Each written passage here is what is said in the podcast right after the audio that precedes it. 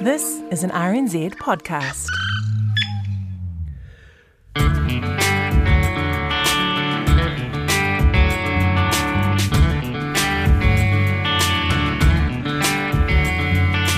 Kia ora and welcome to the best of First Up for Tuesday, the 1st of June. Call Katrina Batanaho. In today's pod, Margaret Mahy's former Banks Peninsula home goes up for sale. Nationals Deputy Leader Shane Reti talks about our relationship with Australia, vaccines, and the Canterbury floods. And we hear about the beginning of the clean-up for Ashburton as residents look to return home. But first, this week on Trade Me, a really, really long Hummer and another item for your Things Signed by Jacinda Ardern collection. But first, producer Jeremy Parkinson talks with Trade Me's Millie Sylvester about an incredible house on the Banks Peninsula, once owned by New Zealand's most loved children's author, Margaret Mahy. This just popped up on site a couple of days ago, and it is a four bedroom, one bathroom house in Governor's Bay in, in down in Christchurch. And yes, it did belong to the renowned Kiwi author. Unsurprisingly, if you look through the photos of this house, a lot of the rooms boast a lot of bookshelves, which is really cool to see. And it is in that beautiful mid century style. So a really cool house here. Now, there are actually some Kiwis who would love to see this sort of marked as a historic house for inspiring writers. So, since it's been listed, there has been a lot of discussion about who should buy this house and what should be done with it. But it's just really cool to kind of flick through and see, you know, where where all of these amazing books and stuff, you know, were, were written. You can kind of even imagine her sitting in in the corner of one of these little nooks and crannies of this house, just writing away away. So, very cool house on site. Definitely would encourage people to have a look, and I guess we'll see sort of uh, you know who ends up owning it and what ends up happening with it. I'd be hoping for a meadow with a lion and a witch in the cherry tree. That's what I'd be hoping for. that would be perfect, wouldn't it? Yeah, it's it's really amazing, and you wonder, if, you know, aspiring writers could own it or use it or borrow it or whatever, but then I could own it too. So I'll be fighting you for this one. It really is a superb example of that mid-century architecture and style. It's just awesome, and my furniture would look great in it. Just saying. And also, I think one thing to just take a look at is the price you know, in, in, comparison to many other places around around the country. It's got an RV of six hundred and forty thousand. So not many four bedroom houses um, now, particularly in Wellington or Auckland, would go for, for for that cheap. So you know, it could be a bargain as well with a really cool piece of history. And the view of Governor's Bay. I mean, it's just beautiful. Yes. Yeah, amazing. Yeah. Next up, a Lego, a Jacinda Ardern Lego figure. Tell me, tell me more about this one. Yes, so um, everyone knows the little mini figures of Lego that you, you, will have seen. Well, Lego actually created a Jacinda Ardern figurine in celebration of International Women's Day. So this is a really cool little piece, and it's got Jacinda holding a Unite Against COVID 19 sign. And she's actually signed the box that the minifigure comes in, and she's signed on the COVID 19 sort of poster that she's holding too. So it's a really, really cool piece piece. And I think it's great that they've done this and, you know, sort of themed it around her COVID 19 response, which I suppose internationally now she's been, you know, really renowned for. So this is raising money um, for the Chopper Appeal, which has been on all of May, and the proceeds will go towards the Westpac Chopper and all of the amazing works that they do. So um, a very cool little figurine here. Um, the seller is based down in Christchurch and it's only had 500 views so far and it's up to $255. Still a bargain, I think, in my opinion, to be honest. And that one closes on Friday the 4th at 8 o'clock. So lots of time to still get in and, um, and take a look and place your bid. And one of the things um, on the site that seemingly doesn't have Jacinda's autograph on it, and you could buy for the same price as the mid-century uh, Margaret Mahy house, is a 2003 Hummer H2 limousine. Now, you don't see these every day, and you'd have to get a bigger garage, I guess. You absolutely would have to get a bigger garage. And this thing, I have to say, would be a pain to park. So it is a 2003 Hummer H2 limo, a beautiful big black stretch Hummer. It seats 16 people, so you know, um, it's quite quite roomy and spacious in the back. I'd say plenty of leg room. It actually comes with its own jukebox, which is quite cool too. Of course, it does. Um, Why, of course, uh, you know, if you've got a Hummer that big or you can afford to pay for a Hummer this size, of course you've got your own jukebox in a car. Now, the asking price is $649,000, so this one doesn't come cheap, but um, you, you would definitely turn heads driving around in this sort of thing. And I think you might, you might actually get a few more mates too, I think. It's, well, um, quite cool. You'd, you'd turn a few heads, but you wouldn't be able to turn many corners. No, no, absolute nightmare to park. And um, if you live in Wellington, I would strongly advise this might not be the car for you on, on those tiny streets. But hey, you, you never know. I mean, it would make a pretty cool a pretty cool ride. It would be a good talking point. And you say you can invite your mates, but I don't even know 16 people to start with. Neither do I, to be honest with you. But um, but hey, I mean, it, it, would be fun. It would you'd be able to throw one hell of a party, that's for sure. And for the price of an Auckland house, you could have the mid-century modern Margaret Mahy place and the Hummer limo. So yes, perfect. exactly. That was Trade Me's Millie Sylvester. Now, for our weekly chat with Nationals Deputy Leader Shane Reti, our host Nathan Rarere caught up with Dr. Reti and asked him about Scott Morrison's visit to Aotearoa, the COVID 19 vaccine rollout, the concerning Indian variant of the virus, and Nick Smith retiring but started by asking him about the devastating floods in Canterbury. Yeah, really sorry for the folks of Canterbury. I mean, not of their choosing, a natural disaster. Uh, you know, clearly all of New Zealand is thinking for them, thinking about them, and uh, we're just waiting now, I think, for more information to come back so we can better identify their need. Uh, we've got a couple of MPs down there, and so in Nicola Grigg and in Waimakariri, Doocey, and they're working really hard with their community, seeing how they can be helpful. And that, that's the position we want to be. How can we be helpful? And I, I think at this point we're all just getting more information, letting the first responders feed that back, letting the big organisation, the Federated Farmers and Dairy NZ, get in amongst it, do an inventory, and then let us know how we can be helpful. Mm, uh, the weather didn't put um, the Australian Prime Minister, Scott Morrison, from coming across. do you get a chance to, to meet with him? I don't get a chance to meet with him, but uh, Judith does get a chance to meet with him. Right. Uh, that's that's part of how these sort of arrangements go. So uh, no, I, I, haven't met with him yet. So what, what sort of issues were you, as a national caucus, hoping that she would raise? Well, you know, without actually getting a debrief uh, from Judith, I probably shouldn't comment on that as to what was able to be covered.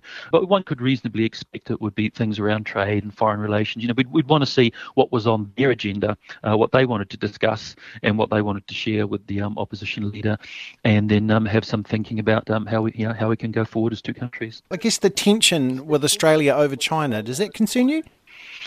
Look, it, it is a tension. But you know, we've always worked well with Australia, and um, we are pleased to be part of Five Eyes and uh, how we can all work together in the Pacific region to be the honest brokers, particularly as New Zealanders, the honest brokers that we're known in the international community. Uh, that's the position we need to continue to maintain. That's the posture we need to maintain. That's what got us onto the Security Council.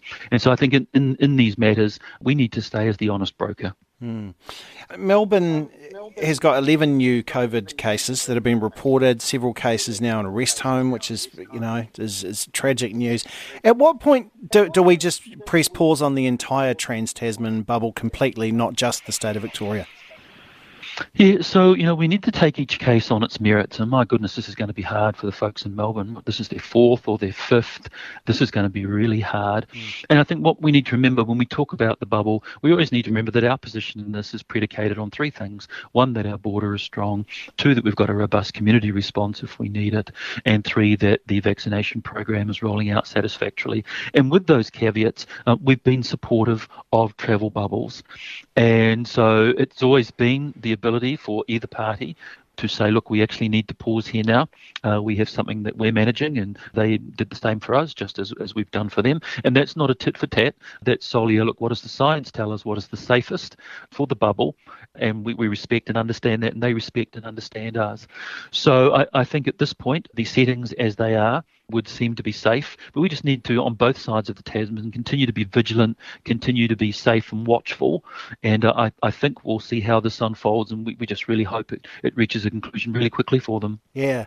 I mean, I guess, you know, vaccination is something that we have a look at and think, well, this will be the whole planet's protection, hopefully, as we move forward and you know, uh, we've been comparing ourselves with Australia a lot through, but just the latest figures through from 562,149 vaccine doses, that uh, that's at least one dose per 11.5% of our population, whereas in front of me here with Australia, I've, I've got here a shot per 16% of their population.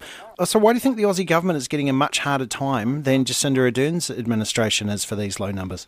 It's hard to say, but it's probably the fact that they've got active cases still. It's still in the forefront of people's minds. And so they're raising the question why isn't the vaccine rolling, rollout progressing more speedily? You know, we're, we're going to need to be watchful on our soil as well. We need to be watchful around, you know, have we got enough vaccinators, what I call the front end? Have we got enough vaccinators? And thankfully, I'm hearing primary care GPs and chemists are now uh, going to be able to give the vaccine. I'm really pleased to hear that. I think a little bit latish, but, but here it is. So let's pick it up up and let's really uh, get them involved. I think that they're going to be key to having a successful rollout. And then we've continued to have some concerns around the IT, the ability to record and uh, analyse and get good data quickly uh, has been the back end concern we've had about the vaccine. So um, we're just really hopeful that all, all of those bits can come together. And as we move into group four, which is the wider population of New Zealand, that we're going to be ready and able to speedily move through that vaccination program. Well, are you happy that we've gone just with Pfizer, like with all our eggs in one basket, rather than spreading it across various sorts? Look, I, I am. I do What's support that? the Pfizer vaccine. In fact, well, I'll be having the Pfizer vaccine next week, so that's the best recommendation yeah. um, I could give. And and also in the back of my mind, I've just always been a bit watchful around having multiple vaccines. It's a bit like having multiple antibiotics, that risk of breeding resistance. And generally, with a vaccination program, you just like to have one vaccine as far as possible. I mean, it's what we do mostly with our other vaccination programs. We did a little bit different with flu last year because we ran out of the flu vaccine. So we brought in the unused double strains from the, well, they were quadrivalent, but only two strains were working from the UK. But generally, you just like to stay with one set of vaccine, one set of potential side effects, one dose to draw up. It's the same dose each time, the same operating procedures. That's generally what you like to do with a mass vaccination program. Now, if we run out of supply and the risks outweighed the benefits, then then we would have moved to the AstraZeneca or, or the Novavax or uh, the Janssen Janssen vaccine, and we'd have just said the risks outweigh the benefits. Let's do that. But generally, with a mass vaccination program, you like to have one stable vaccine that you know and understand has a consistent operating procedure, and that's what you roll out. Right. Uh, how concerned are you, as, as I'm going to ask you to keep your doctor's hat on, how concerned are you mm-hmm. about that Indian variant? Because it, it seems like a very crafty thing that finds its way and spreads very, very quickly and easily.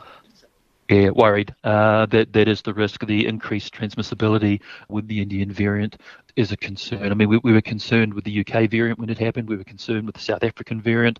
We were concerned with the Brazilian, the South American variant, mm. and uh, the Indian variant seems to be the next strain that is a step up again.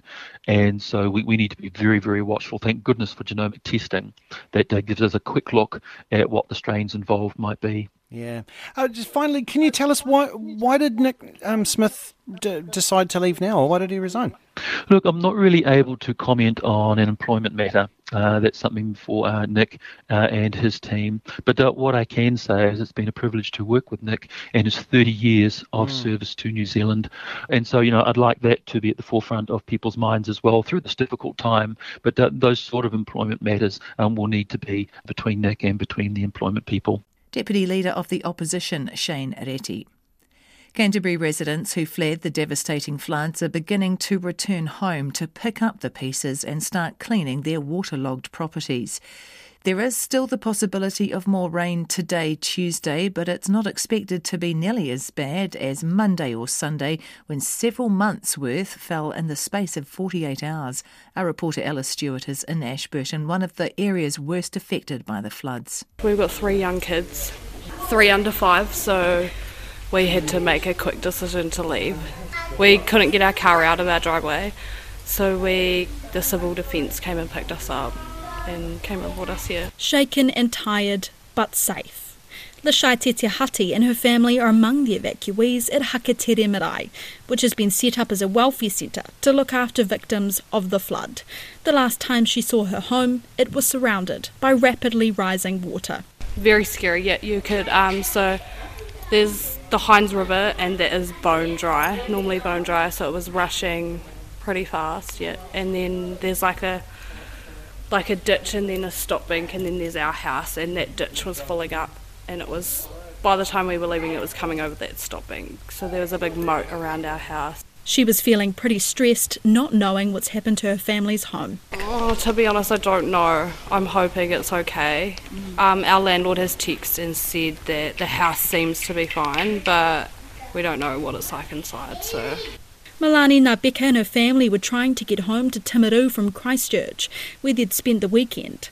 But emergency services told them there was no way through. They're sending us back because the, I think they say um, Hinds is water is coming up and also Temuka. Yeah, And what, what's it been like staying here overnight? It's all right. Yeah, nothing much to do, but we're so grateful that the Marae is open. They open the doors for us to come in. Yeah, And what's coming in the next couple of days? What are you expecting in the next couple of days? I'm not too sure because we just my husband is just trying to get an update so we can go back to Timaru. Yeah, so I'm not too sure what's gonna happen. The Marae's coordinator for the event, Tania Rubin, says they're trying to make it a home away from home, but people are concerned about their houses and loved ones. Some of them are so displaced and they're worried about other family members that have been left behind and their pets that have been left behind. So, yeah.